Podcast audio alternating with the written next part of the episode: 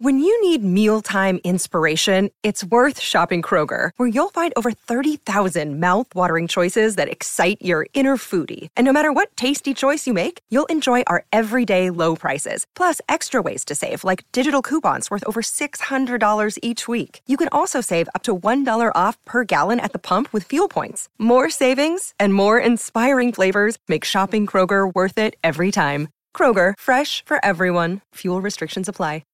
With the Lucky Land slots, you can get lucky just about anywhere. This is your captain speaking. Uh, we've got clear runway and the weather's fine, but we're just going to circle up here a while and uh, get lucky. No, no, nothing like that. It's just these cash prizes add up quick. So I suggest you sit back, keep your tray table upright, and start getting lucky. Play for free at LuckyLandSlots.com. Are you feeling lucky? No purchase necessary. Void where prohibited by law. 18 plus terms and conditions apply. See website for details. Hello, it is Ryan, and we could all use an extra bright spot in our day, couldn't we? Just to make up for things like sitting in traffic, doing the dishes, counting your steps, you know, all the mundane stuff. That is why I'm such a big fan of Chumba Casino. Chumba Casino has all your favorite social casino style games that you can play for free anytime, anywhere with daily bonuses. That should brighten your day a little. Actually, a lot. So sign up now at chumbacasino.com. That's chumbacasino.com. No purchase necessary. VGW Group. Void were prohibited by law. See terms and conditions. 18 plus.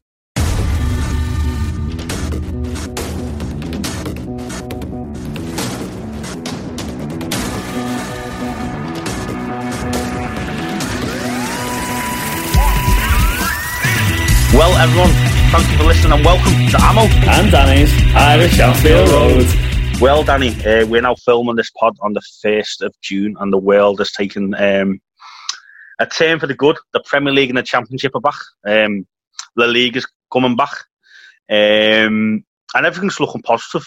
So, in typical Amo and Danny form, um, our subject today, um, after we've got to see what we've been up to this week, is five things we hate about football. so, so every week we've been moaning, and then everything's looking up and positive, and we're, we're going to do a bit of moaning again. But I mean, there you go, the life of a football fan. But anyway, what have you been up to this week? How are you keeping, Danny? Doing good. I think we can't complain this week, can we? Too. I know we're about to spend the entire podcast complaining, but we can't complain in terms of how our week's been. The sun has come out. It has been gorgeous this week, and it's just been amazing. Got the paddling pool out for the kids. Been able to do all of my exercises outside.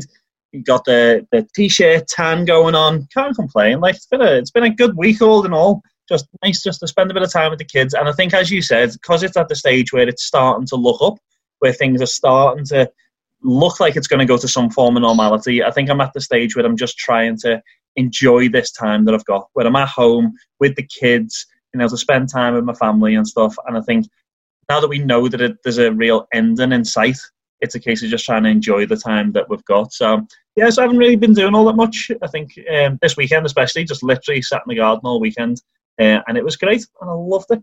So, what about what about you? I don't know, just spending time with the family, and you know, it's, as, as we've said in previous pods, it's back to basics and just kind of enjoying the basic things. You know, spending time with your family, appreciating stuff, Mm. evaluating everything in your life, and you know what you want to do. And you know what, as you say, you think that you're bored, and you but the day's flying. You know, you, you think that you've you know, every- but you, we've kind of adapted to it now. So the scary thing is, is when we come back out completely, it's adapting again. But as you said, it's kind of appreciating these last couple of weeks or maybe whatever we've got to kind of not be out and about all the time and, and Yeah. actually appreciate being there with your family and appreciating the time that you have. So, same really, Danny. Um, you know, a year to the day, which is quite funny that we're recording this pod. Liverpool won the sixth European Cup, Oh yeah, and uh, it seems like a long, long time ago. Like the way everyone could mix, and we were both at the you know at, at the trophy parade a year ago. Tomorrow it would be. yeah. And uh, it's just mad. It's mad to think that it's been a year since Liverpool won the European Cup. You know, according to the date that we record this pod, um, what's the first of June as we, as we speak, as I say. But um, yeah, I mean, not much. Just kind of looking forward to football coming back. Um, but yeah, as I say, not much has changed in our lives, and as I say, things are looking positive. But our subject today is our top five things that we hate or we would want to change about football. There's not, we haven't polled or voted. This is just personal to me and you. We've discussed it briefly beforehand, which we don't normally do. But we, when when we did briefly discuss, it, there's only one thing that we had in common. So what I'll ask you, Danny, to do, um, it's going to be hard to name five to one.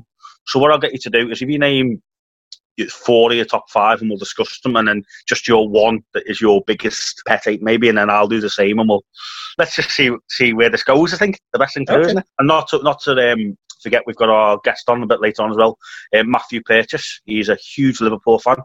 Um, he travels um, con- across the country, home and away, following Liverpool, and we thought it'd be good to get the insight of a you know a football fan that travels home and away, and it is literally doesn't miss a game. So um, well, he's in our second part of the show, but our first part. So, so yeah, tell me, basically, Danny, what do you hate about football? what are the things that you personally would change?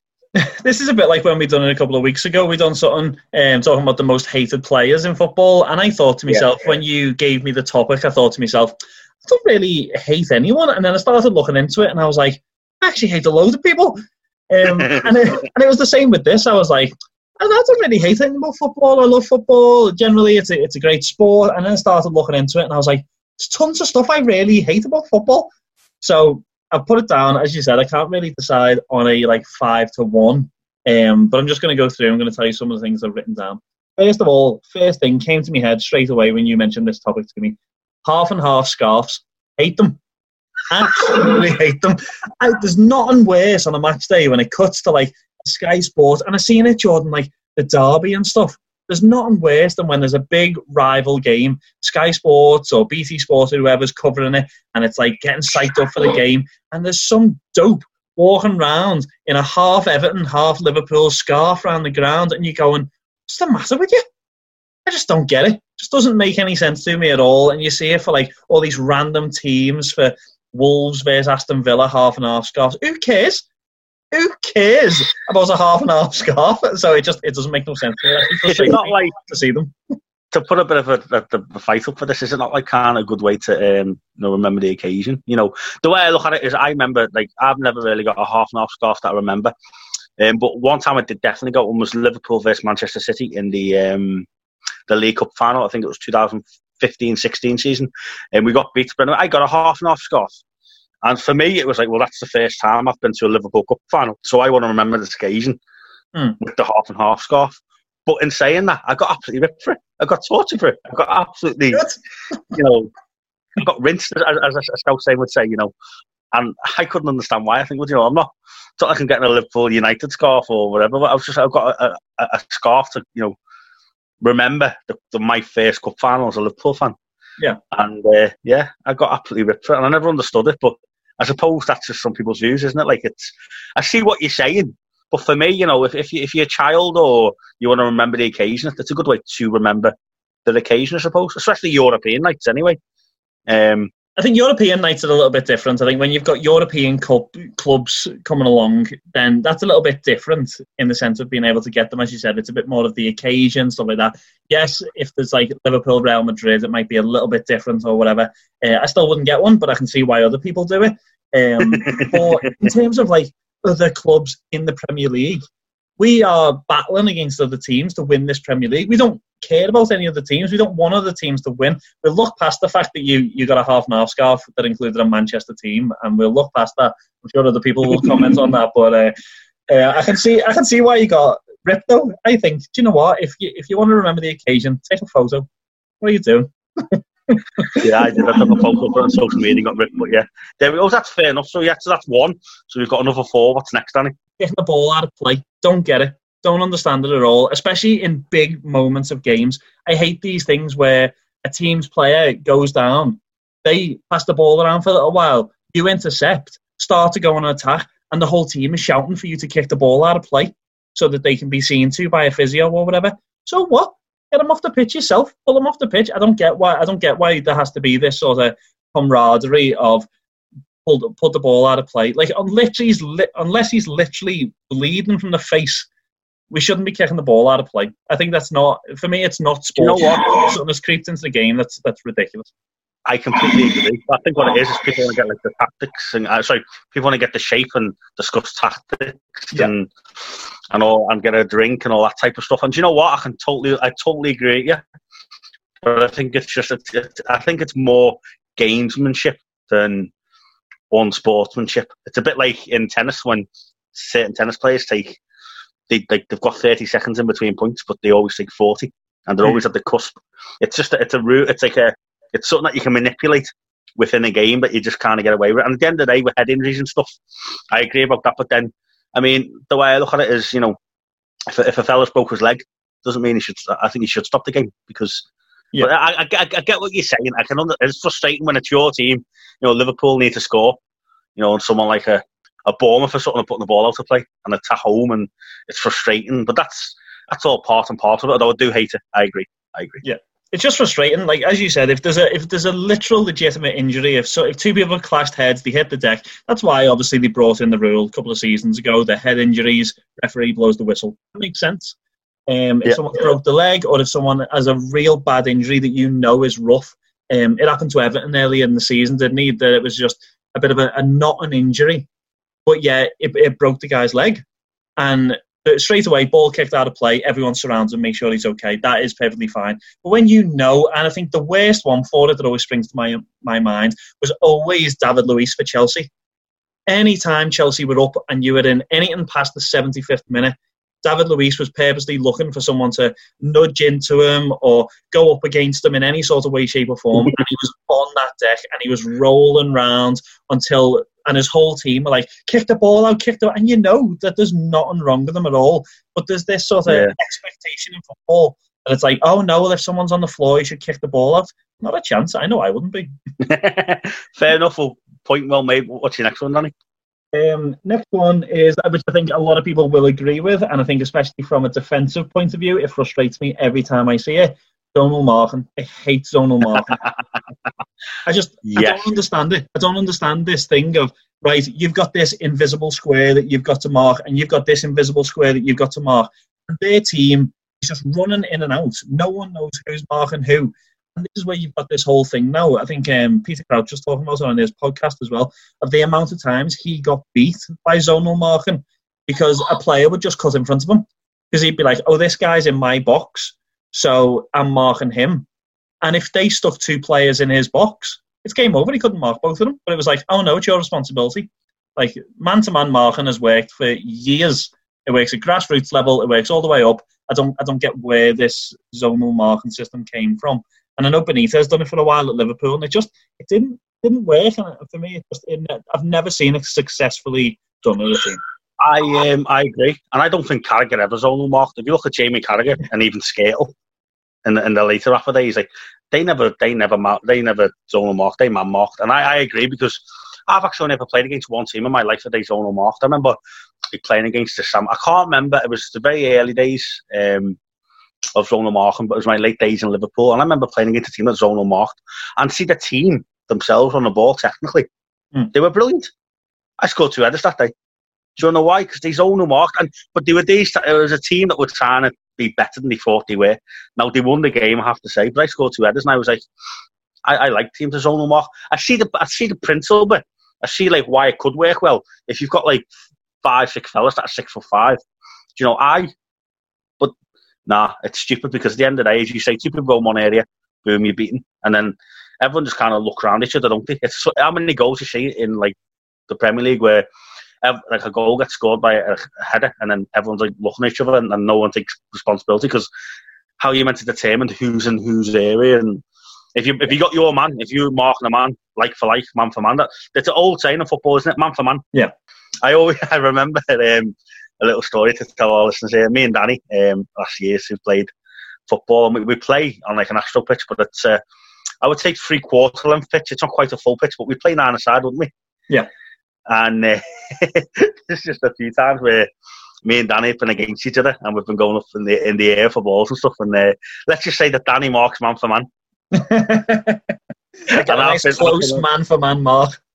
I've been on the uh, I've been on the receiving end for it, but it's uh, it's all part of the banter and part of the fun, isn't it? And that's the thing. And you see, especially in the Premier League, is that I've noticed this season, especially because of the fact that for the first time in a little while, probably since Sammy Hyypiä days, the Virgil van Dijk is obviously coming up from the back is quality in terms of being able to get his head onto the ball. And you can see that he reads the situation. You look at most of Van Dijk's headed goals this season, it's because he's read the team in the first corner, sees what area they're in when they're zonal marking, and he jumps into the area with the smallest guy. And for me, that makes no sense. Surely, if you're man marking, you put your biggest guy onto their biggest guy. But because Yes. you're zonal marking, it's like, oh no, you're you're back post, little five foot six winger, and and Van Dijk will just go in and go up against them. It's like put the ball in to that guy there. I'll beat him in the air and put the ball into the back of the net. And they don't change. That's the thing is that managers are so rigid on it that it's like, oh no, no, we've got to stick as it is. We've got to keep with it. We've got to keep going. And like you see countless goals coming from it, and it's uh, it's good for football. You see more goals, but at the same time, I just hate it as a Well, do you know what? Point well made. So That's so that's a three we've had. Um, What's your last one before you give your top one? I suppose. last one, which I think links into your one, if you're going to give your top four next, is diving. And I think everyone's going to have it up on their list if you think of a thing, things that you hate. Specifically, I hate diving for the sake of wasting time, and I, t- I touched on it just before. Um, but I hate this whole like get into the last part of the game, you're winning one 0 and purposely jumping over. As I said, David Luiz is a classic for it. There's so many other players that are that are, are big into it as well, and you've seen, seen all clubs Drogba used to it. Yeah, Drogba used to do it a lot. Um, you get different players doing it now, and we can go through countless different names, and we'll start slagging everyone. But diving for the sake of wasting time, I do, it doesn't bother me, and this might sound controversial, but it doesn't bother me players diving to get penalties. Doesn't bother me at all. I hate it when it happens against your team, but for the same time, it, it's anything to try and get an advantage, and you want your team to win. And that that level, the Premier League, Champions League, those types of things, you want to get any advantage possible. And if that means that you can run past, get a little bit of a neck and go over, it, it happens, and I, I don't necessarily mind. I have to say, I agree on the diving, but then you've just said you, you don't mind people diving in the area, okay? And you say, but it's anything to get you advantage. But could you argue that someone's diving on the halfway line, them going down, sometimes the ball does get kicked out of play, 30 seconds to regroup if you're under pressure, 30 seconds to take a bit of water and get your shape back. Is that not getting a little bit of advantage as well? It is, it is, but it, it's what it annoys me more. I think is, is the only honest way that I can say it. is if you've got boys purposely looking for a stray leg, or those boys that just like wait for the shoulder to shoulder challenge and then properly hit the deck and start rolling around. It just frustrates the life out of you. again, it, it leads back to that other point that you've then got to get the ball out of play. It takes tons of time, and it's just it's a frustrating thing to watch. And diving for the penalty, obviously, I don't, I wouldn't do it myself, but at the same ah, time, to see to see it happening in a penalty area, I, I know that I know why strikers do it. But diving in the middle of the pitch, I think for me is just an absolute wimps game. Like. Well, Michael Owen, I know Michael Owen done it famously in the World Cup, didn't he? And then Yeah. I think I have to say, there's lots of players. I mean, Ronaldo was famous for back in the day. Even Robben used to be awful for it. Yeah. back in the day. I've even seen Steven Gerrard do it, and any Liverpool fan that turns out says he hasn't done it, he has. I've Stephen, I've seen Steven Gerrard on a couple of occasions. What, what, what like Gerrard used to do? He'd leave his leg hanging. Yeah. He'd leave his leg hanging, and that was it. You know, even Rooney. I've seen Rooney do it. Biggest No, version yeah, of no, that, obviously, for Gerrard was the Champions League final 2005. He, Yeah, he, he got nicked, but he left his leg right out to fall over that. Yeah, but that's the thing. I mean, I don't think anyone likes diving, but I think it's one of those things that yeah, I don't think it'll go from the game now. I think it's been a, it's in the game, and I can't see it being eradicated because referees are too inconsistent. Mm. People are doing blatant dives, getting penalties, and then there's people that are like, you know, it could be 50-50, and then they get the yellow card for diving, and they haven't even dived. And then it, I think a reputation of a player does, you know, help. Because I've I've heard of watching programs in the past where players have said the referees warned them before the game, no diving today. Mm. You know what I mean? So, you know, if you look at someone like Zaha, say Crystal Palace, he's like the most fouled player in the league, he dives as well. Do you know what I mean? So it, it's a hard one because, you know, how many fouls is actually legit, legitimate? Can he stay up for them? You know? So I always remember like Suarez, the, the good case about Suarez is he never really, I've never really seen Suarez. He would dive in like a, he should dive late. So like, you know, if Yeah. one of them where, if it was, the thing about Suarez used to make me laugh is he got fouled and stayed up and then dive because he hasn't got the penalty. but he always used to try and stay up. Yeah. So it's funny, but yeah, no, hundred percent diving is thing. That's four you give me, isn't it? Yep, that's my top, that's my top four. So I'll go through my top four, and then we'll go number ones, will we? Good. So uh, one thing I would hate to change about football is offsides. Uh, the reason I change offsides is there's that much controversy over it. I just think to myself, just just scrap it. Back in the day, just before you know we watched football, they, they got rid of the back pass where you could pick her up, and it improved the game. I think get rid of offsides because at the end of the day, it's always going to it's going to create more goals, which is what we like to say. Well, some of us like to see Danny. No, I think we should just get rid of offside. Too much controversy, and when it come, you put the argument of VAR into it as well. I mean, how many goals you see and you think, well, great goal, hey, and then they're getting like ruled offside for like a, a toe or half an inch or an elbow offside or something. It's just, it's just, um, it just wrecks the game. You know what I mean? So fair enough, keep fair VAR, but when it comes to offsides, just got to get rid of offsides because at the end of the day, I'd say about ninety percent of VAR challenges and such are because of offside. So for mm. me, just get rid of the game. And as someone that hasn't got a lot of pace playing football, it would work in my benefit as well because you know, you know, it's so hard not to get caught offside when you got no pace because you're like, well, how am I going to gain that advantage that if I don't have the pace? You know? Yeah. I just love to see what football was like if there was no offsides at all. Just that whole thing of just, def- just the defence running out after the corner, all legging it up the pitch, and just one striker just hanging on the goalkeeper, just at the opposite end of the field, just waiting for the big hoof over the top. Um, as you said, I think it's become too much. It's almost opposite end of the swing now, isn't it? That we've gone from sort of no offsides, which I think to say no offsides at all, I think boys would go, "Whoa, wow," um, be such a big change. But now, as you said, it's at the stage now where even if it's a tight margin, they've got to go back. They've got to spend two minutes looking at it. You're, you're offside by the edge of your boot in comparison to someone else. Stuff like that is, has become ridiculous within football. Well, that's the thing as well. I mean, you tend to find that whenever someone gets ruled out for offside, um, and it takes ages that it's going to get changed, type of thing, because you know they're looking at it and looking at it and looking at it and looking at it, and I think it just takes a bit of the joy. It takes the joy out of the celebration if it's going to be ruled out, and you just got rid of the rule. I don't think the game would change that much, in my opinion, because it just means you have to step a couple of steps back, mm. or you know, don't get me wrong, it's a traditional rule, so I, would say people will be arguing and saying, nah, but for me, get rid of it. Um, my my second one, disrespect to the cup competitions.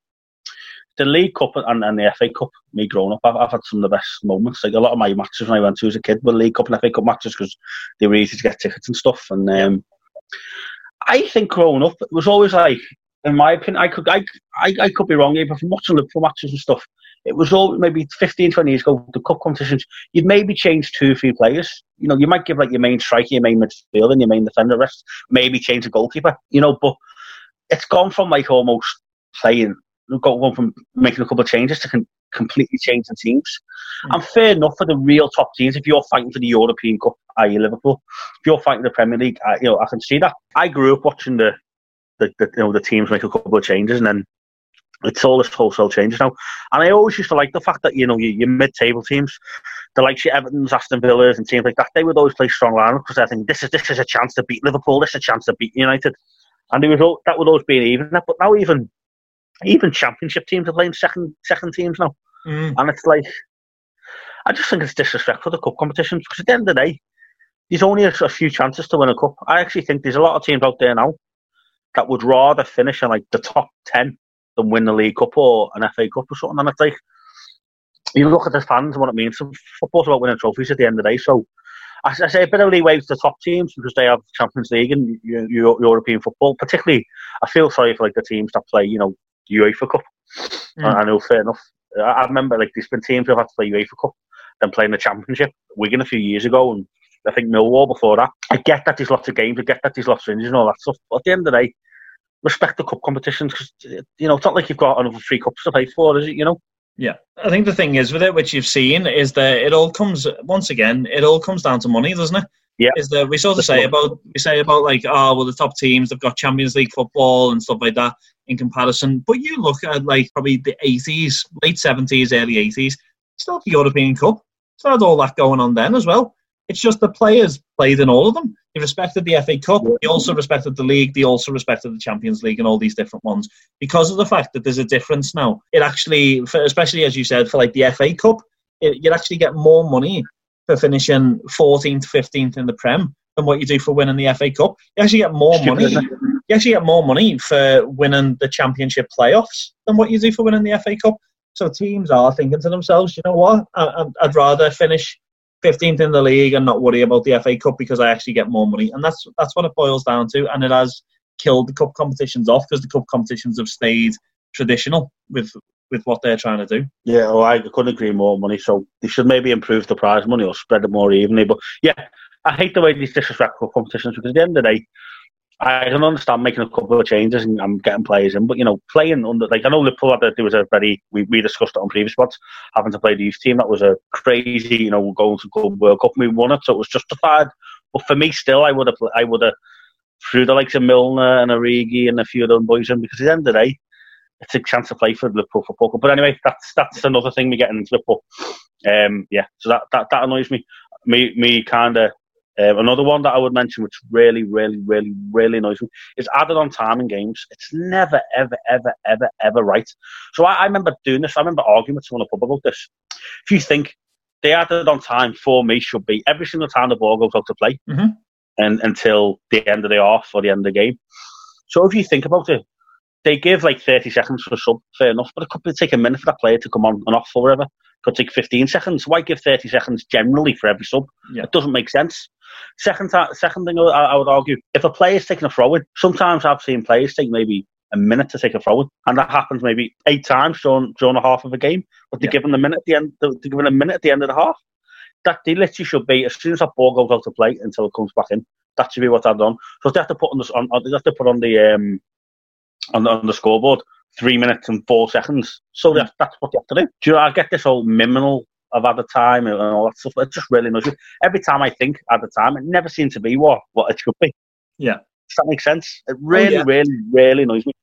As you said, it comes down to averages, doesn't it? I remember they always said that if like a goal is scored, they gen they averagely give one minute for a celebration. But as you said, if it's towards the end of a game, sometimes it takes three, four minutes before the ball's kicked off again from the centre circle. But yet they only give a minute to ninety seconds as an average for goal celebrations, which is is never going to be accurate. I remember, as I, I think I've mentioned it, obviously I mentioned a couple of weeks ago that I used to ref under 16s. Um, and people always said about that. They always said about added time, and, and it was always a bit different. I think it was always it was always funny when you left under 16s. There was times when teams were getting tanked nine one, and you'd be like 70 minutes into a game, and the manager was going, "Can you just can you just finish? Can you just finish on 75?" Yeah. I remember doing it once that I had the stopwatch, and I was like, Do you know what? Every time the ball goes out of play until the ball comes back into play, I'm going to stop the stopwatch. I'm going to restart the stopwatch because that's the way it should be done. And obviously, you know yourself, someone kicks the ball, takes a shot, goes 15 yards over the bar and goes into another field somewhere, and everyone has to go get it. I was stopping the stopwatch, stopping the. Got to the end, 15 minutes at the time. I was like, I can see why refs average it out sometimes. It was like a ridiculous amount of out at the time play. Right. That's a good insight there. We should have, we should have asked Damien that when we had him on a couple of weeks ago. But yeah, um, and then obviously my fourth one, which is the same as you diving. So we've discussed that. We don't really need to discuss it. I hate it. Yeah. Um, but yeah, I'm interested to know what is your number one pet hate in football, Danny?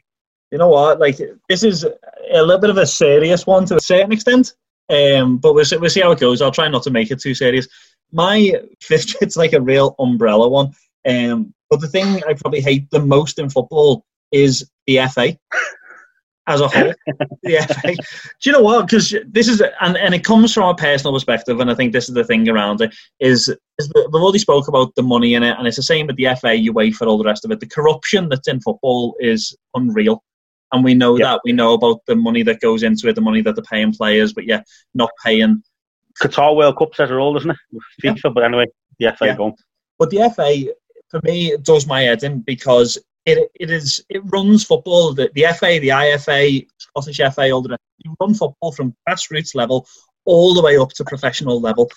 And we have a thing in this country called product differentiation, which is all about the fact that every company that has a unique product, there has to be something out there to be able to challenge them because it stops you from getting a monopoly over over something. stops you from, say, if you ran a Windows company and nobody else in the country ran a company company that sold Windows, you could just charge ridiculous prices and people would be forced to pay them, whether they had the money for it or not. And we have that for every single product in this country except for football.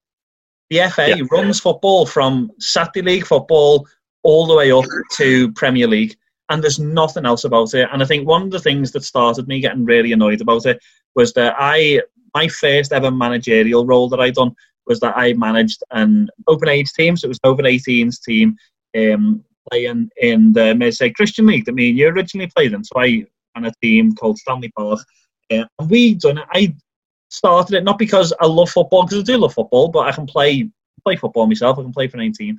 But because the area that I lived in in Liverpool, there was a lot of lads who were on antisocial behaviour orders that were getting into drugs. And, and you know, you, you're from the city, same as me, and there'll be a lot of people listening.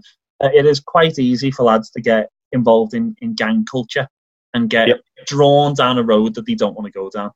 And I sat there and I thought to myself one day, I said I was like 20, 21 at this point, and I thought to myself, do you know what? We can all moan about it, but maybe I should get up and do something about it. And I was doing youth work at that point. I was in as a full time youth worker working in a place called Kirkdale, for those who are from the pool who know it. Um, and I was working in Kirkdale and Bootle. Um, and I thought to myself, do you know what? If I if I want to do something about it, I need to put my money where my mouth is. So I started a football team specifically for lads to get them off the streets, to get them into something that's going to be beneficial for them, doing training with them, getting them into Saturday League football. Um, and we had an issue where one of the lads uh, who was playing with us, he wasn't long out of prison. Um, he had all sorts of, so not all sorts, but he had a little bit of mental health problems. Um, but generally, he was a good guy. He just he'd gone through a lot of rough stuff, bad family background, different things like this.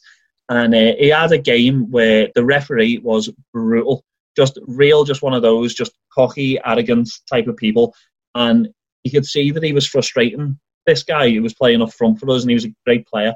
He just got on the back of him for no reason. And literally towards the end of the game, our lad went in, slide tackled this boy, and he did. He slide tackled him and he got him. He, he missed the ball, clean took out this guy just on the left hand side of the park.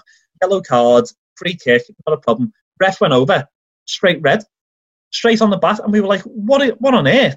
The lads completely lost it. Jumped up, started pushing the ref, telling him he was going to kill him and all this different stuff. We dragged him off the pitch.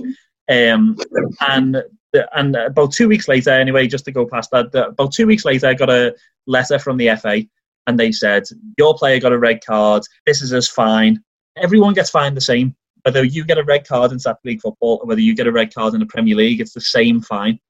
But he said oh, right. the, ref- the referee had submitted a report to say that this guy was particularly abusive. So the FA just decided that they were going to fine us two hundred pounds. And I was like, "Oh, wait there a minute! Like, I I don't have two hundred pounds to be able to pay you." And he's like, "This lad's yeah. got to this lad's got to pay the fine, otherwise he, he can't play Saturday League football anymore because he won't be under an FA an FA registration." Yeah. So I was like, "Well, the lad at that point uh, we knew that there was other there was a lot of issues with this lad, and I was working with him, and I said to him, "Look, I can't have you." Telling the telling the ref you're going to kill him. So we'd we'd told him he wasn't going to play them for the rest of the season, and we would work with them for next season. And I said to them, "Look, this the situation. I've, I've kicked the lad out of the team. He's not going to play. Um, can we waive the fine because because I'm doing this as a charity thing? I haven't got no money to be able to pay two hundred pounds. And they just yeah. wrote back and were like, "This is what the fine is. For every thirty days that you don't pay it, um, your your, your fine's going to go up and up and up, and we're going to cancel your FA registration, so your team wow. won't be able to play anymore." And the thing is, is that the FA are literally judge, jury, and executioner. So they make the rules. I can't go to anybody and say, look, this is what's happening. It's unfair. Can there be some sort of like rethink about this? Because the only people you can talk to is the FA who go, no, that's what we've said, and that's it. And our FA, it ended up in the end, our FA license got cancelled, and I wasn't able to put a football team into a, a, league in the entire country because there's no leagues in the country that aren't run by the FA, and that's it. That's so hard. So, yeah, I get you saying if there was maybe even amateur football or league football, there was a different time of governing bodies you could go, well, actually, you know what? We've got an amateur team that are decent. We're not going to go through the. We might enter the FA Cup, but we'll just enter that different league, that different organisation. Is that mm. what you're kind of getting at? So, yeah, you can't do that. Competition. Yeah, yeah, you can't do that. No, you can, if you if you aren't registered with the FA, you can't have a football team. Well, and if the very... FA decide to cancel your registration, you just can't put a football team into any league. So I ended up with all those lads who had all had different problems, different issues, and they all went back out into the streets, started joining gangs, went down all sorts of different roads. And it just, it really infuriated me to know that that, that was happening and there was nothing I could do about it at all. And in the end, I ended up having to pay the fine out of my own pocket because the FA were threatening to take me to court, and there was nothing that I could do about it. There was no one that I could go to who was like a, an independent body to be able to fix. Wow. Well, do you know what, Danny? I mean, see, the, the oh, I'm going to give you my top one now, and it's. Just, I feel like um, I feel like it's nothing, but I have to say, argument well put. And I think um, when you think about football on a high level, and you think about the FA, I don't think anyone likes them. And uh, I've never, I'll be honest, I've never actually been in that situation. But I think anyone listening to this now, particularly me as a good friend of yours, can understand the frustration. Um, and what what we won't go into too much, but what people again don't realise all the time, people listening may realise if you've been in that position, running a football team and all that stuff, the amount of work that goes in, and for all that to just be quashed mm. for for for someone probably sitting there in an office, being like, I'm not actually going to read into this, you know what I mean? But so yeah, hey, quite well done, and hey, I'd say there be a lot of people agreeing with you. I'm going to give my number one now, which is um, lighten the mood a bit. That'd be good. my pet hate in football. So this is not this is me personally. This is probably not most people personally, but mine is commentators. All right. Okay. And this doesn't matter if you're Gary Neville, if you're Jamie Carragher, if you're Ally McCoist, whoever you are, whatever network, whatever channel, Steve McMahon, whoever you are. I hate the way if you're a really good player and you've got a good reputation. I'm going to name some players here. The likes of your Neymar's, the likes of your Messi's, Ronaldo's, mm. Gerrard in his peak, Lampard in his peak, Terry, you know, all these top boys, top players. Every single time a commentator's commenting they big them up that much. And as soon as they make a mistake, it's like I'll give you an example. I, I can't remember the exact player or the exact um, referee, but it was um, I, I was sorry the exact commentator. But I was watching a game of the Euros. Um, it was Ronaldo's playing in it, mm. and uh, a player called Ricardo Quaresma. In this game, Ronaldo wasn't playing great. You know, he didn't really do anything spectacular. But every time he made a mistake, it was like, oh, Ronaldo's tried this, Ronaldo's tried that. And then Quaresma made the same mistake, and it's just like awful ball by Quaresma. But if it was Ronaldo, it'd be like, oh, Ronaldo tried the ball there, didn't quite yeah. pay off. You just see him getting at this. Wayne Rooney's another example. When Wayne Rooney gets on a football pitch, Wayne Rooney can take a free kick and go sky high, and it'd be like, oh, Wayne Rooney's missed that one, but he scored one of his last six free kicks. So it was someone else, and he hit it high over. Like, that was an awful attempt. And it just happens in commentators. Every single one of them does it. As soon as he's a big player with a big, big reputation, they're almost scared of like saying anything bad. The, the best you ever get from them was like, oh, well, Neymar's not had his best game today. And yeah. that's like, they played absolutely awful. If that was just like, I don't know, Davin and Gog or or I don't know, you know, somewhere someone where has not got the reputation that they have. Mm. It's almost like it's written in these players' contracts, and the commentators can't have a go at them. It's almost yeah. like you feel there's like a contract clause saying Clive Tyldesley and you know whoever Martin Tyler can't criticise me in a match. It just seems unbelievable, and I, I, people have got to have noticed it. Have you never noticed it?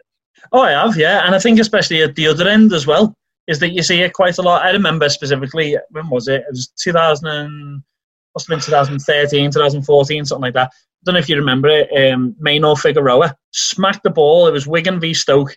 Um, they got a foul on the left hand side of the pitch. Oh, in their own half, Wigan got a, a free kick. Scored it, smacked the ball straight off, over the top, beat the keeper, back of the net. And they were like, oh, what a great goal by Maynor Figueroa. Wayne Rooney scored a similar goal from the halfway line for Everton. It's been classed as one of the greatest goals of all time. It's like it was the exact yeah. same goal. But it's like because it was Figueroa in Wigan v Stoke, and the other one was Wayne Rooney. It, it was totally different caliber, and it was like it was probably one of the greatest goals that we'll ever see in football. It's like, it was the same type of goal. But as you said, yeah, you, yeah, you get absolute belters going in from players that play for, for Bournemouth and, and teams like that. It's like, oh, well, that's a bit of a shock, isn't it? Messi scores the same type of goal, and we heard about it for years. And and well, and uh, it's not it's not their fault, like because the players are just scoring goals, and the goals are both quality. It's the commentators that absolutely big it up. Well, that's the thing. It just annoys me, and as I say, this particular incident, it just got me nerves because you know Ronaldo done the same mistakes, but he's he gets praised for effort. But Quaresma does it, and he gets taught, absolutely slaughtered, and it's just yeah. it happens all the time, and it's not just doesn't just happen to it happens every league. You know, even like remember, remember David Beckham used to play for England, and I loved David Beckham from back in the day before I was naive and hated hated watching my country. But I mean, it was like David Beckham was like Mr. England, and he couldn't say anything bad against him. Do you know what I mean? Yeah. But then as soon as I maybe Owen Hargreaves does the same thing, or Michael Carrick does the same thing. They get they get absolutely slaughtered. Yeah, Do you know what I mean? And it's just, I yeah. Anyway, it's just you know, it really really irritates me that the best players have like a. It's the same with Salah, uh, uh Mo Salah. I've seen some Mo Salah Liverpool do some awful things mm. and, and make be so greedy. It's not like he shouldn't have done that oh, that was so great. It was like, oh, he opted to shoot. And it's, yeah. it's like, if that was Origi or, or as I say, Ricky Lambert.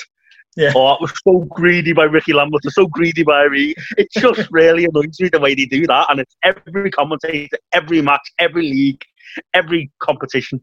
And it's just, I hate it so, so much. Like, just Yeah. be the same with all the players, you know?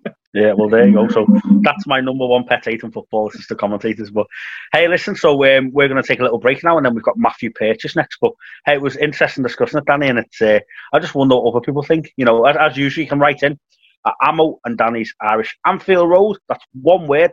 Amo and Danny's Irish Anfield Road at gmail.com. But yeah, um, we'll catch you in a wee while.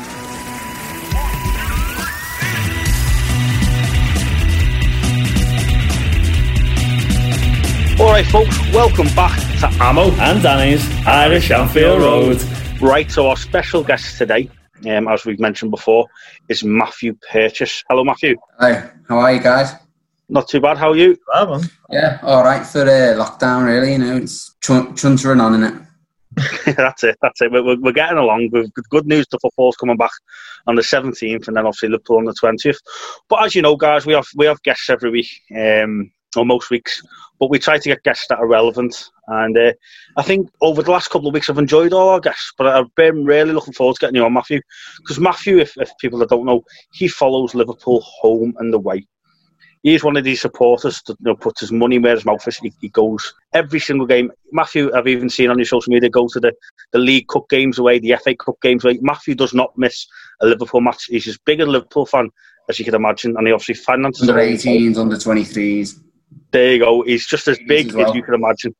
Um, so yeah, Matthew. Basically, my first question to you, and I, I mean, I have to ask this: is, I mean, are you a secret millionaire? Because it must cost you a fortune. Um, not not a secret millionaire, no. Um, it's, it's it's literally all about preparation, budgeting, working everything out, finding ways to sort of save money for yourself, sort of like travel. When it comes to like sort of food, things like that, being very sort of frugal when it comes to like food. So rather than like going out and spending say 60, 70 quid on a weekly food shop, I can sometimes get what I need and you know spread it out across like three or four days for like twenty quid hmm. Right. more for the footage. You know, But it must cost a fortune if, if, like, you know, on a Tuesday you go into the to London, and then on, on on a Friday, you know, another side of the country, and then you might have a midweek game at Anfield for the Champions League, and you know, how's how does work, work like work around that? How you know, a work do work work with you or Yeah, generally I've been quite lucky over the years with, with the sort of jobs I've had. I mean, my most serious job that I had where I was working for like five years from like the early 2010s to the mid of them,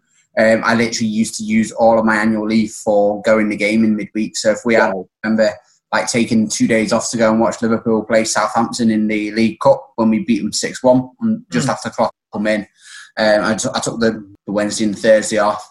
Um, like if we had a Champions League game, or I'd finish early. So like where where I work now, and obviously because I only live quite close to the ground, it's a lot. It's obviously a lot better for me as well. Like not be, you know, home games. I can just finish work and go to the home games. Um, so it's not sort of like having to find like two days there, but obviously for away games. So like when when I went to Chelsea in the League Cup, which was the last away I did, because obviously demand has peaked. Obviously this season. Two got me Yeah. two hundred me unfortunately. Um, yeah, and Adrian, crazy kick. Yes. Um, so what I did with that one is I worked half the day, so I worked till twelve o'clock. Then I drove from work, which is in St Helens, which is about ten miles from Liverpool. Drove to um, mates in Aintree, which is about half a mile from where I live, and and then we got in his car and we just got- drove straight down. And we ended up driving back straight after the game, and I ended up going into work in the morning for nine o'clock. Man. Wow. Isn't that mad, Danny? Isn't that That mad? is pro- that is proper commitment, and that's what like I just can't fathom it. I took an annual leave day last year to do Christmas shopping for my wife, and my wife was fuming that I didn't take it off to be with her. Nearly got divorced. I they couldn't imagine trying to go down south to watch Liverpool. Like wouldn't have a family when I came back. You you've a young child yourself, haven't you as well? I Matthew? have, yeah, three, three, three year old who obviously um, I took to his first Liverpool game uh, when he was one. Took him to the Bury friendly. Um, yeah. um, Former Bury. just don't no more. former club Bury, yeah. Um, so he's got some. Obviously, when he's a bit older, to look back on. Um, ended up meeting um, it was Dominic Matteo and Dean Saunders, and he had his pictures with them. Um, but it was quite quite a good sort of mirror image because my very first game was Man City away, which was nil nil. So it was like a Greater Manchester away nil nil. Um, it was just quite ironic. It's a bit like the concerts. My dad's first concert was Marillion. My first concert was Marillion. So very good. It interests me this because like obviously I, like I've got two kids. I've got a five year old who is like mental into Liverpool. Spoke about it on the podcast before. Like I we were over in Liverpool last year and for Liverpool win the Champions League, obviously this day last year. Um, and we had her there for the trophy, like going through the streets and all. And yeah. um, she's seen, she was shouting up. I've got her absolutely brainwashed that if you said to her, "Who's your favourite player?" she says James Milner, and you say, "Why James Milner?" and she says, "Because he's an engine," and she just knows that by heart. And when the bus was coming past, I was like, "Oh, there's James Milner," and she was on my shoulder, started screaming for him, and he seen it and waved at her, and that was it. She's been lost ever since. Um, she just That's loved brilliant. It. But the question, sorry, the question that I'm eventually getting to to ask you is, um, what what appeals to you more, the first time that you went to Anfield, or the first time you took your son to Anfield? Because I can imagine that is some experience. Yeah, um, the first time, first time I took him to Anfield, um, obviously when he was born, I think he was four days old, and we took him um, in his carry cart um, to Anfield for the first time. Wow. Uh, and then around the shop and got his first kit with his name and obviously uh, 16, which was the date of March that he was born in. Um, and then obviously I was I was luckily able to get tickets for the charity game against AC Milan. Oh yeah, which front row as well. Uh, so Did Gerrard go? Where Gerrard scored right at the end, and obviously he ran right towards us after me. And obviously I had my lad in my arms, so that was really special. And obviously, hopefully in the not too distant future, I'll be able to obviously take it to like a competitive game. But you know, it's just about you know little things. So I was talking to see the under twenty threes. It was an awful game. I think we lost two 0 to Blackburn, but he, he, he, like met mighty red and he absolutely you know had a bu- had, a, had a buzzing time, and it's all about those sort of memories for him. Well, as I say, I think knowing how big of a Liverpool fan you are, Matthew, he. Um, he definitely will be brought up the right way as a, as a Liverpool fan.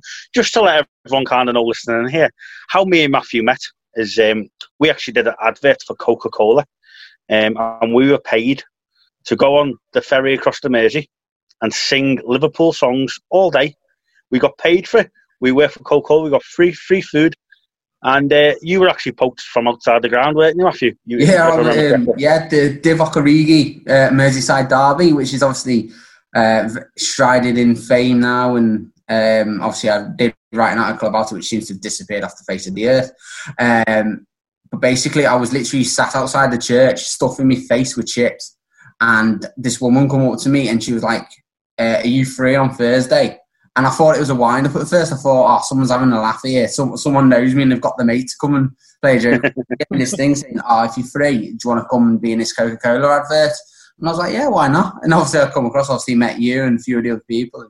Obviously, we had a great laugh on the boat, and obviously, well, I mean, it's one of those moments, and after, I mean, from a personal experience, I know Danny's probably sitting there like a bit. Er, I was lucky enough, like the Coca Cola flew me over from Ireland to, to, to, Liverpool. They put me up in a hotel. They had a chauffeur, and I was sitting there, and I was thinking, right, uh, my life's just at the peak. It doesn't get no better than this. And then as if by magic, I woke up next day and I got paid to sing Liverpool songs. And I was like, my life, like that's the peak of my life. That's like, you know, if I die tomorrow, that, that that's the peak of my life. Like, and like meeting you and likewise fans on the ferry across the Mersey, it was brilliant. We just took over the ferry across the Mersey, and we just literally sung Liverpool songs, and we were getting filmed. And it was, don't get me wrong, the wind is against our faces, but it wasn't some experience it was an amazing experience. And I mean, um, obviously, I, I, remember one of my memories is when we were sort of um, down down in the sort of deck there, and obviously we weren't filming, but I was just like chanting Alisson's name, and just like all the staff just getting the phones out and recording me, just going Alisson, Alisson. Ah. Yeah, it was.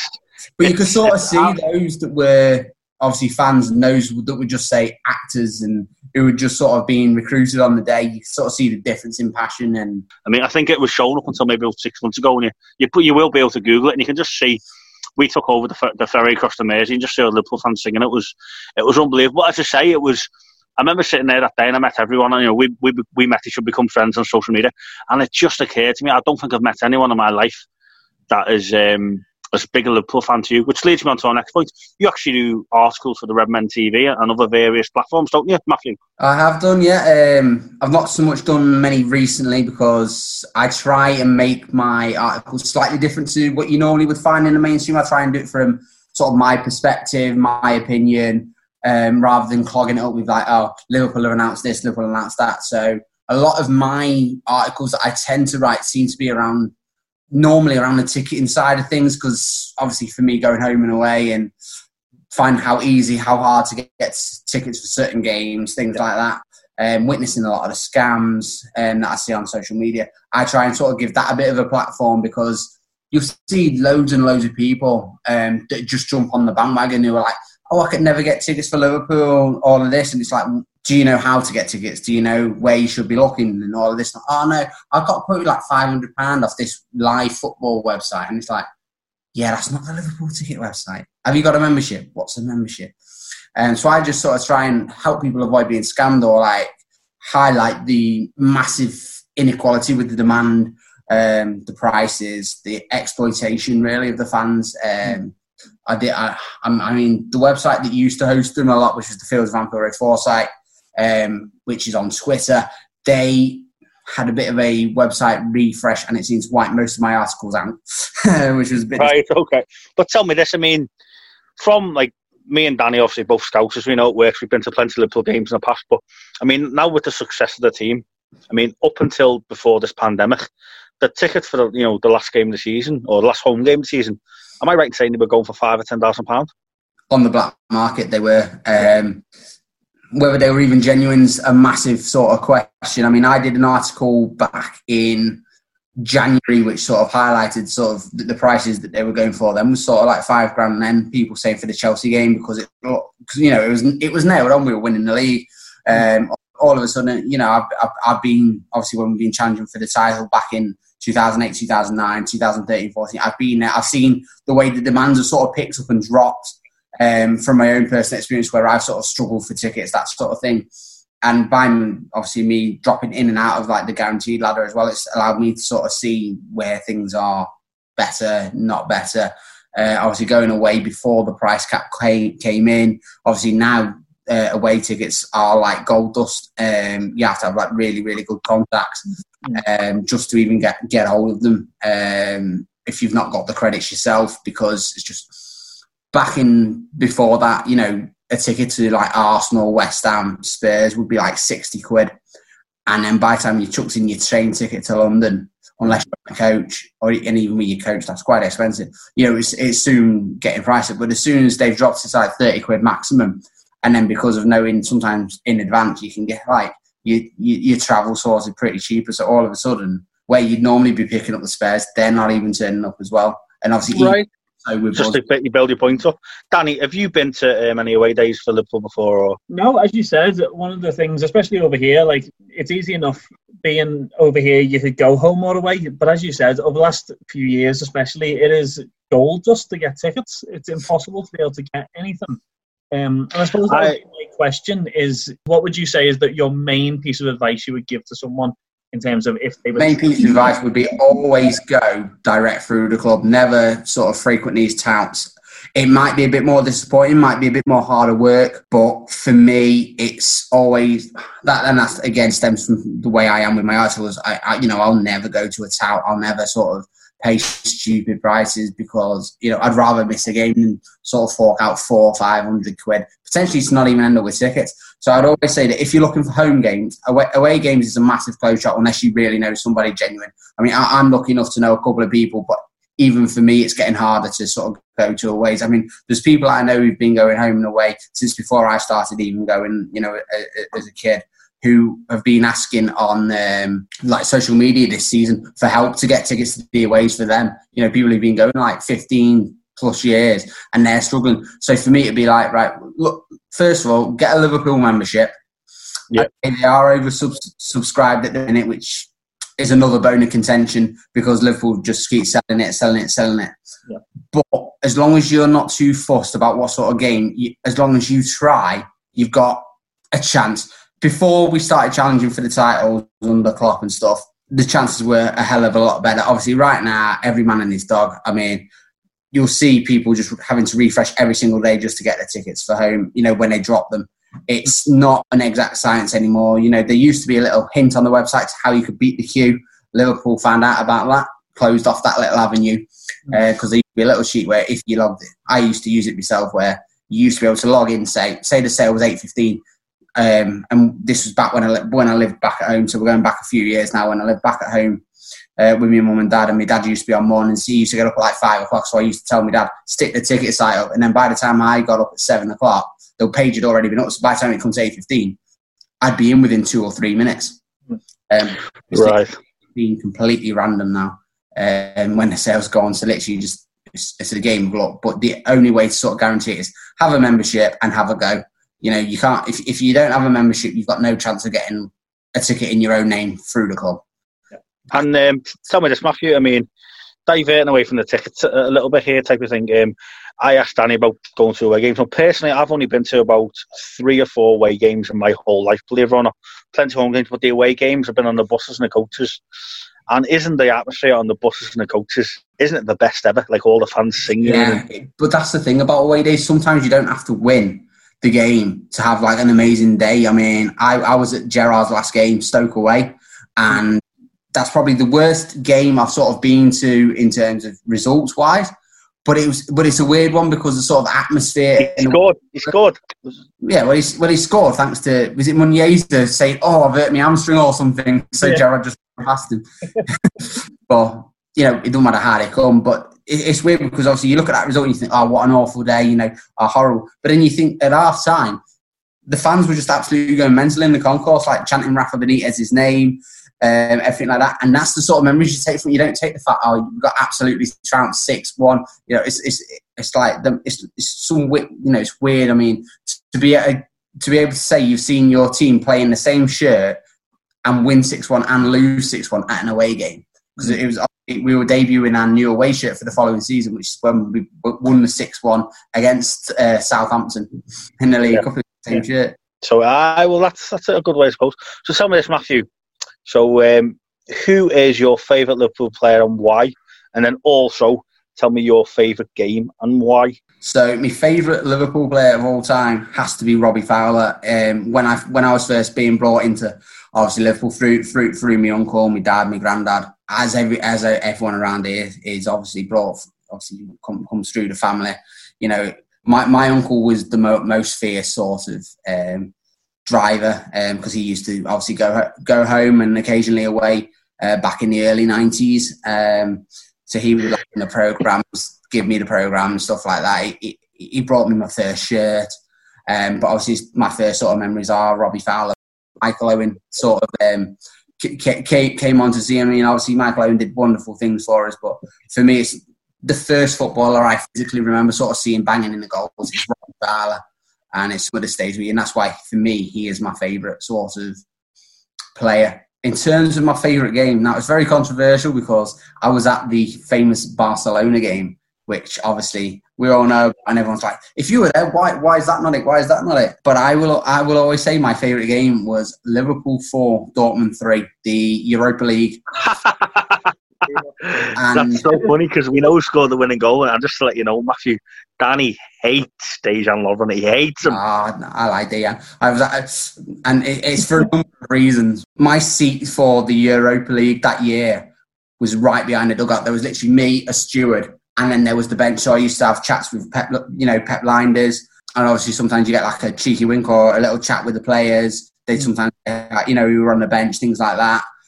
And in particular, the Dortmund game, it was it was a surreal experience because obviously we fell 2 0 very quickly. So it's one of those where we sort of came, you know, we sort of come back. And what was quite surreal was I got caught on TV going for a wee just before Sakho's goal. And it came back on uh, during this lockdown. I think it was BT Sport showed like four Liverpool games in the space of like three hours.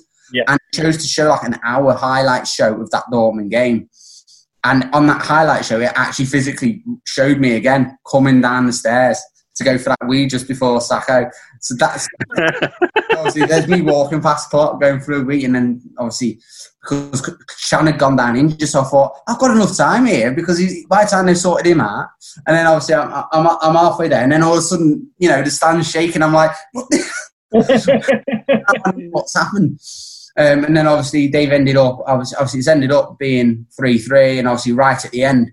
So this is the reason why just about tops it is just for this physical experience was Lovren scored that winner. I've gone running. I, I literally was going to jump on Klopp. I literally was going to run and jump on because where I was, the step, uh, literally my seat was there, the stairs were there. There was the pitch entrance where Klopp was sort of celebrating. So he just grabbed Bobby like that because Bobby's gone to go running down.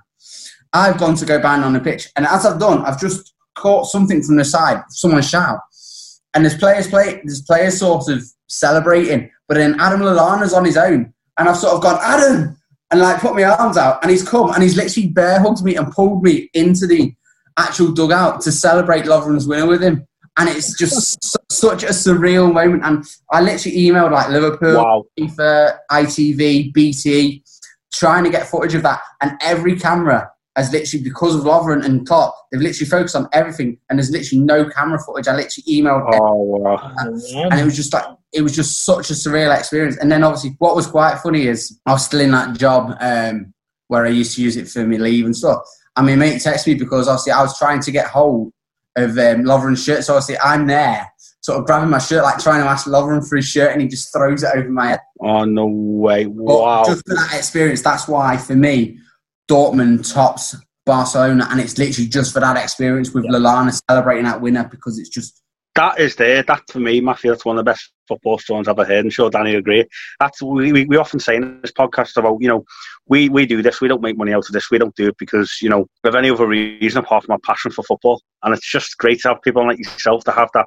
You'll never forget that experience. No, it's um, something that'll stay stay with me, and it's something that you know it gives me a bit more of an affinity as well towards Lallana because obviously a lot of people give him a lot of stick. I remember seeing when he came on against Man United, and I, I, I flicked onto. I, I, I, obviously because I struggle for Premier League always this this year, I was watching it in a pub with a Man City fan who I used to work with, um, and I literally flicked Twitter on, and everyone was going, oh, "What's he bringing Lallana on?" And I was thinking, "Give him a chance," and then he scores the equaliser. So, and everyone was like, oh, "Fantastic, great to see," and and that's sort of why for me, I sort of you know I. I mean, I don't really unduly criticise players anyway. I know, um, Sean, you just mentioned Danny doesn't like Lovren, so he, so uh, maybe you should have used that picture instead that I sent you of me and Lovren outside Palace.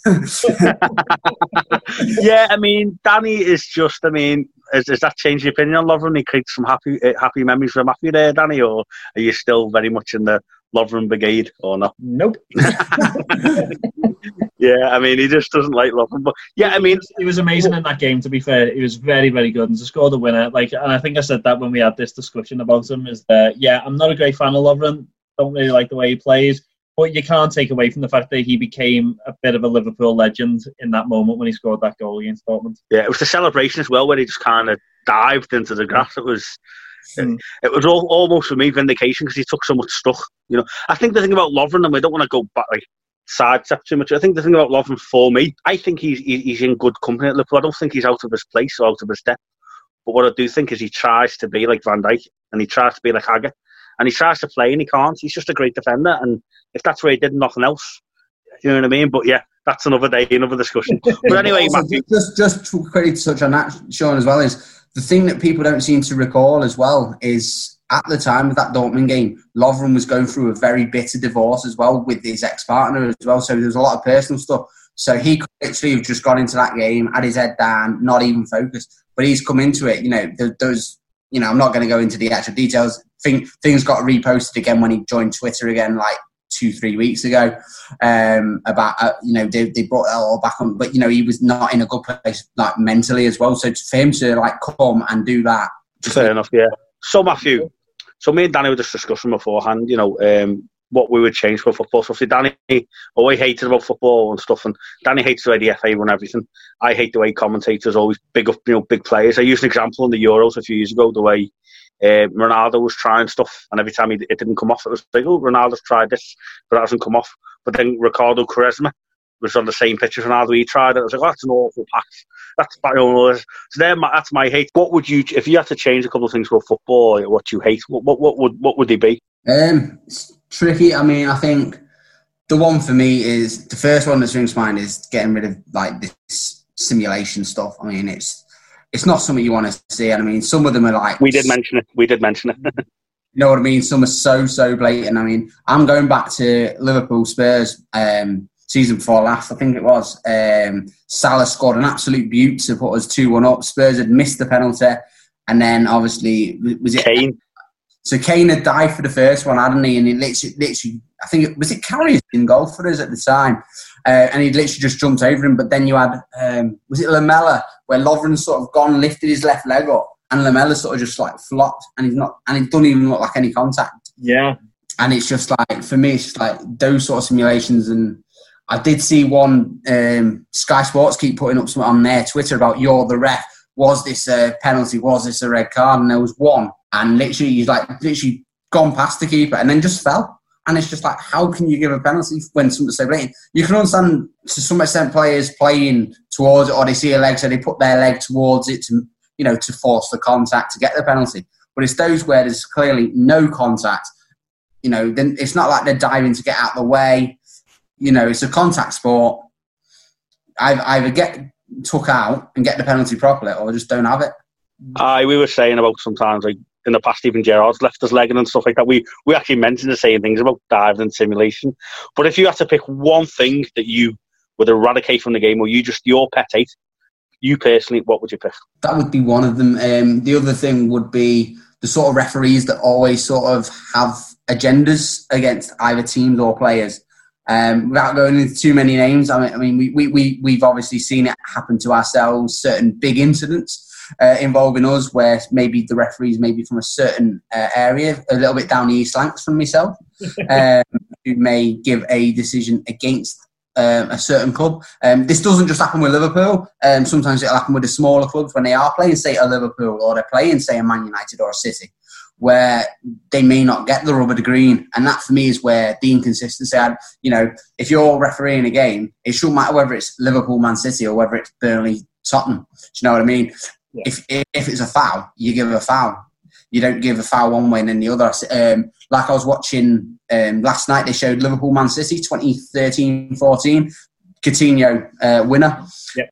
and Suarez was booked like for his first tackle inside like four or five minutes, and then Man City like making tackles, which were probably just as bad, and the referee didn't give a yellow card straight away. Do You think his reputation preceded him, type of thing? A little bit, yeah, a little bit like that. But again, you've, you've seen that happen with other players. You know, they have they have reputations. The referee will just give them a card because it's them. Well, there you go. that's that's Matthew Purchase there, guys. I mean, thank you so much for coming on, Matthew. I mean, it was it was good to get an insight of you know the home and away, and and I, I would imagine now with the lockdown, and kind of we'll finish off on this. Um, is it? Are you happy to see football, or do you think it would be weird watching the football with no fans? Or how do you feel about that? For me personally, it's horrible. Um, one thing that people always say about me is, you know, how I don't really like watching it on telly. Um, I like being there. Like when, when I'm watching it, people are like, "You're not at the game. Calm down." yeah, because I will literally just treat it as I'm there. It's something that's got to happen because of the nature of the world, sadly. Um, but for me, I, I hate it. I mean, obviously I was at the Atletico game. That was my last game, and by some sheer poetic irony, that Morata winner for three two was the 500th goal I'd seen in live Liverpool matches. Oh, so it's like it's like how weird that they would stop the football after that, rather than me being stuck on say four nine nine. You know, he would score that, and then they'd stop the football. So it's um, it's it's it's a horrible one. Um, I just want to get back going because you know it's what it's, it's my main social activity. You know what I mean? Like going to match on the weekend or on the week. You know, it's it's my main social activity. It's what sort of build up from weekend. Like you know, I'll, you know, plan stuff around. It's like right, like when I'm going again. Fair enough. Well, listen, Matthew. Um, I'm sure I speak for myself and Danny and saying that was really interesting. I think we're both a little bit jealous the fact that you get to go all the time. Um, but yeah, we'll live our dreams through you a little bit, won't we, Danny? Oh yeah, no, and I really appreciate it, especially because, as you said, and especially that little insight with the Dortmund game and different things like that, is that it's easy enough for us to have an opinion, and there's so many people, listeners, to have an opinion on football. But you've been there, you see it happen, even with the insight into refs making decisions on certain players. You see it live, you're in the moment, uh, and I've seen that so many times. So to have the insight and view of someone who is as avid a supporter as you are um, is was was amazing to be able to listen to. So I appreciate you coming and on. I, I think um, I think I'll send a photo of you and Dejan Lovren uh, to Danny Matthew, so we get to use that as as the as our picture for our, our podcast, which is quite that funny. Was, that was outside Palace after again another controversial decision. It was the uh, Benteke where he uh, went down in stages to win the penalty and then he scored. Oh yes. Oh, yeah. I remember. There you go. I've got, I've got, I've got bitter memories of that game because I caught Firmino's shirt um, in the in the away end, and someone's pulled it at the same time. I've gone flying, so I've lost the shirt. Oh. Someone, Wow. so, Well, I tell you something for nothing, Matthew. Everyone outside, so I, I tell you something for nothing, Matthew. I think it would be rude not to have you on again because I mean, the stories that you have are just we we, we could be here for another hour, but unfortunately, our time has kind of run out here. But anyway, um, thank you so much. Um, stay safe, take care, same to you. um, and thank you, thank you to listening to Amo. And Danny's Irish Anfield Road.